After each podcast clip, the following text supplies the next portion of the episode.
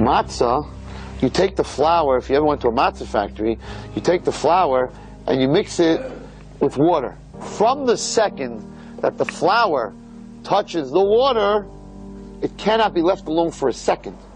Because if you leave it alone, it'll rise. So, the guy takes it and he starts to knead it and he starts to knead big muscles, these guys. And they're working on it, they're working on it, and then it becomes a dough, and then they roll it, and then they cut it. Then they throw it to the ladies, and they're rolling, and they're rolling, and they're rolling. Not for one second. And the minute it's rolled into a round thing, they put it on a stick, and the guy takes a stick, and he has that machine, right, and it makes those holes in it. Then they take that and they put it into the oven. From when the flour touches the water, it's usually under two minutes till it's a baked matzah. Matzah represents work. Never leaving it alone. Learning, davening, working, schwitzing. Not just letting things just happen, but making them happen. The Torah says, don't make it happen, it'll happen on its own. The matzah represents just the opposite. Therefore, you got to get rid of your laziness. You got to get rid of that.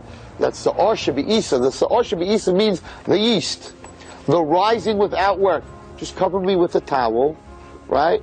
And I'll, in, in ten years from now, I'll take the towel off. I'll be a big Talmud Chacham. What'd you do? Did you learn? Did you schwitz? No.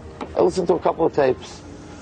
I'm in my car, I listened to a couple of tapes. Did you sit? Did you Harvard? Did you work? Did you ask questions? Did you go into it deeply? Now listened to a tape while Steve was talking. Tell me a couple of Bartoras. I'm learning about Tamakok about No, that's very good. I'm not telling you not to listen to tapes.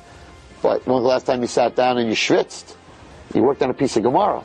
And you asked the guy next to you, I don't understand the Gemara, what does it mean? And you argued and you fought and you asked the Rebbe and you took out Rishonim and Acharonim and Machlekes. And anyone who learns, who really learns, will tell you that the, the learning that sticks with you Right, my shirim, you're sleeping 25 minutes into it. But the, the, the, the, things that stick with you are the things that you do yourself, that you work. The Gemara says, I believe it's in Bava Metzia, the Gemara says that if you plant tomatoes, right, let's say a pound of tomatoes, and somebody steals those pounds of tomatoes, it's called Tisha Kavin.